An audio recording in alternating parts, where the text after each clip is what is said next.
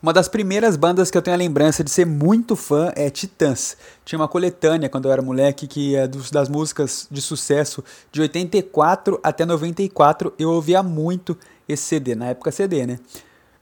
Mas só na adolescência que eu comecei a ouvir álbum por álbum e ver como Cabeça Dinossauro é um puta som diferente da banda. Se a gente comparar com outros álbuns do mesmo ano ou até da mesma época, claro que levando em conta as bandas que faziam parte de um mesmo cenário, dá para entender o quanto os caras se arriscaram nesse álbum. Esse é o Distorção número 1 sobre Cabeça Dinossauro.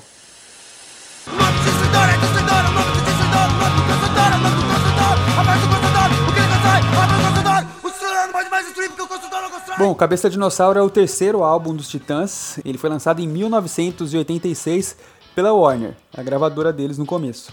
Ele foi produzido pelo Liminha, ex-baixista dos Mutantes. Os próprios membros da banda dizem que é o álbum mais importante do grupo porque mostrou para o público quem realmente eram os Titãs. O nome do álbum podia ter sido Homem Primata, outra música desse disco também, eles acabaram optando por cabeça de dinossauro mesmo, porque chamava mais atenção pra época. Se pensar na capa que eles escolheram, que é uma pintura do Da Vinci e tudo.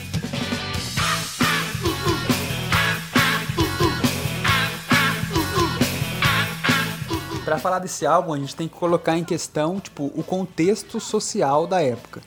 1986. A ditadura militar no Brasil acabou em março de 85 então fazia pouco tempo que você podia falar o que quiser, sem restrição institucional, enfim, sem nenhuma forma de restrição, depois de uma vida inteira de censura. Imagina o que, que os caras queriam falar e não conseguiam falar antes.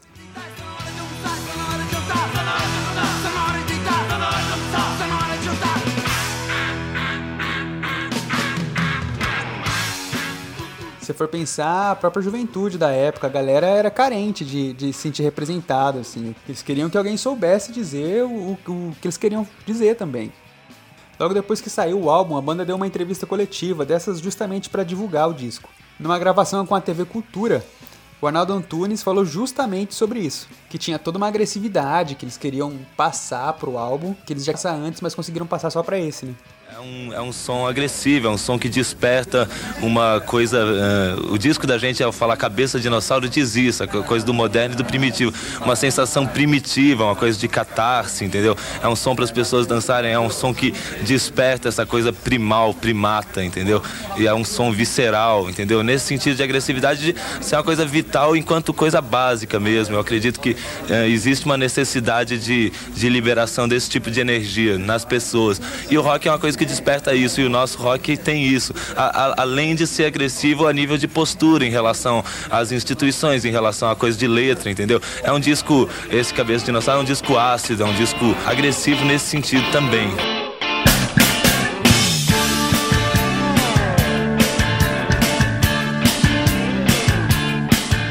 ainda tem um, um detalhe né, nessa de censura.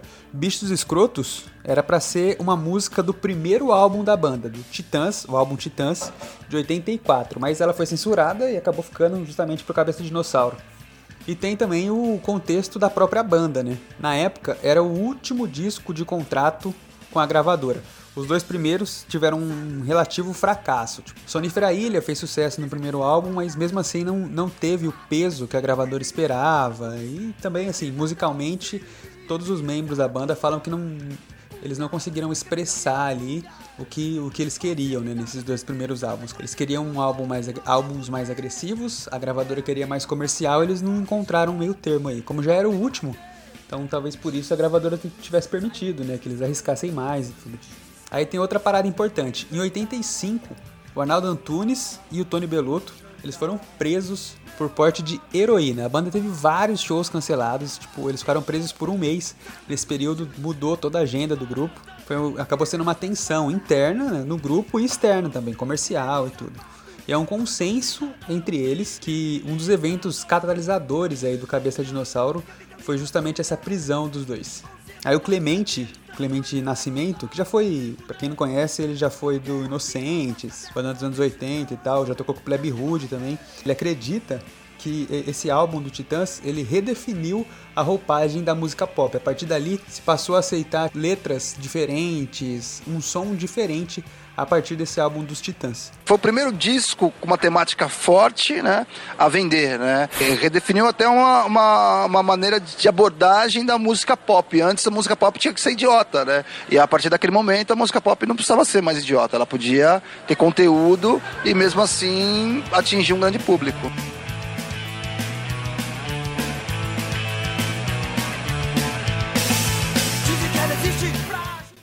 Ah, no começo eu falei do Liminha, né? É importante colocar que, tipo, o Liminha não foi só o baixista dos Mutantes, né? Então, antes de produzir esse álbum, ele produziu Nós Vamos Invadir Sua Praia, do Traje Rigor, em 85, e vários outros álbuns do Kid Abelha, Gilberto Gil, Blitz, ou seja, o cara era meio Midas, assim, dos anos 80, como produtor musical. Ele fazia dar muito certo os álbuns. Só que tinha uma antipatia do Liminha com a banda. O Liminha diz que a banda tinha falado mal dele antes de qualquer conversa, falado que colocava todo mundo dentro de um padrão, assim, sabe? Todas as bandas dele tinham uma mesma cara. Nessa época eu tocava com o Lulu e acho que, se não me engano, o Fromer e o Beloto foram me procurar no Palace, era Palace naquela época, com uma fita demo. Eles queriam que eu produzisse o disco deles. Eles tinham produzido, tinham feito só um, um disco. Estavam no primeiro disco, ainda iam fazer o segundo disco. E eu não dei muita atenção para eles na época, porque eu, tava, eu devia estar produzindo alguma coisa, o Gil, não me lembro exatamente o que era, e não, acabou de não dar certo a agenda. Aí eles saíram no jornal, né, metendo pau. Mas, tudo bem, aí gravaram um segundo disco televisão, aí eles vieram me procurar de novo. Eu me lembro que eu estava com a minha filha do meio no escritório lá na Warner em São Paulo, ela era pequenininha. E aí entraram aqueles oito titãs, sabe, todos de preto e não sei o que, pá. E aí, vamos trabalhar, vamos não sei o que, blá blá blá. Nota 10 para as meninas da torcida adversária, parabéns aos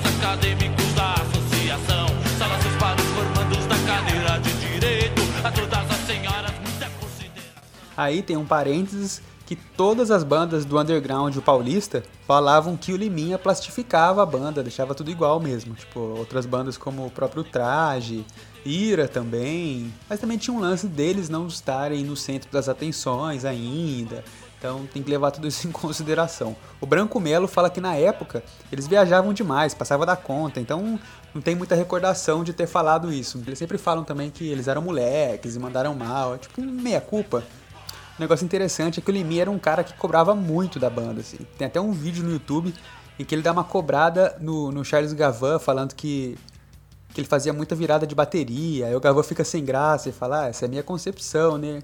Então o Limir até fala assim, ah, sua concepção tá furada, cara. Não é isso não, não vai dar certo.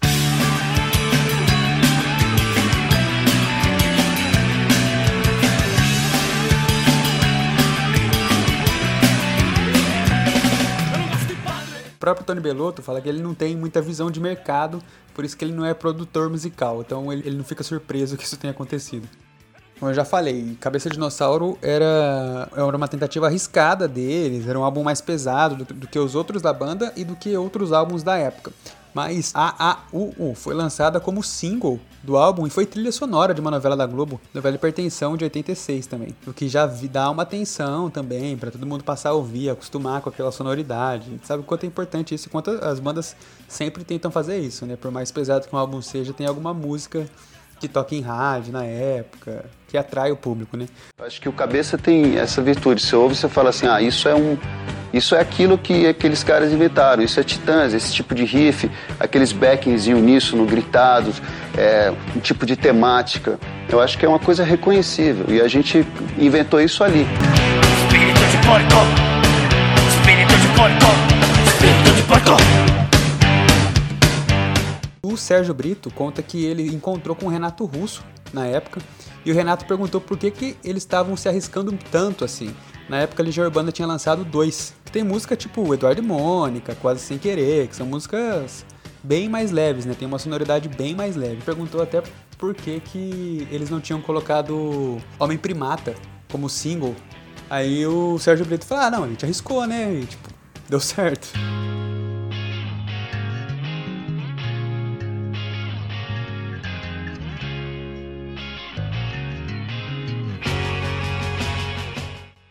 falando um pouco da minha experiência com o Titãs.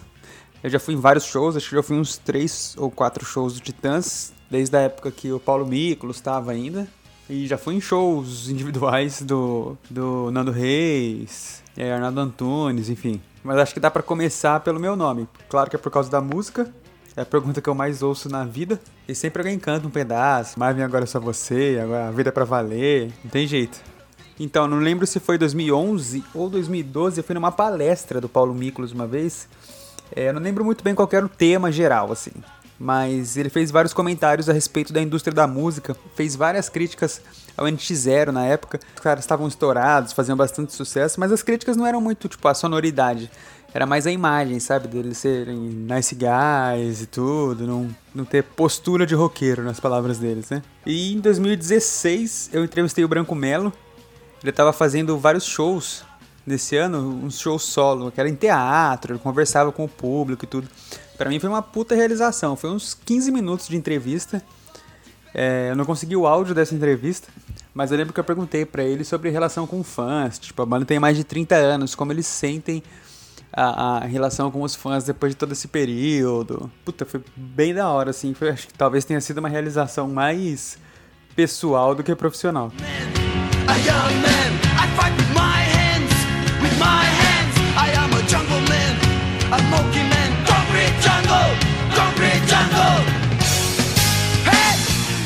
Bom, os trechos de entrevistas que eu usei nesse programa estão todos no YouTube. Se você ficou curioso, é só procurar lá, tem as entrevistas completas. Eu coloquei só alguns trechinhos. E sigam o Distorção no Instagram, que é o Distorção Podcast. E também no Spotify ou no seu player preferido de podcasts. É isso aí, galera. Foi o primeiro episódio, vem mais por aí. Até a próxima. Eu não trabalhava, eu não sabia, o homem criava e também destruía.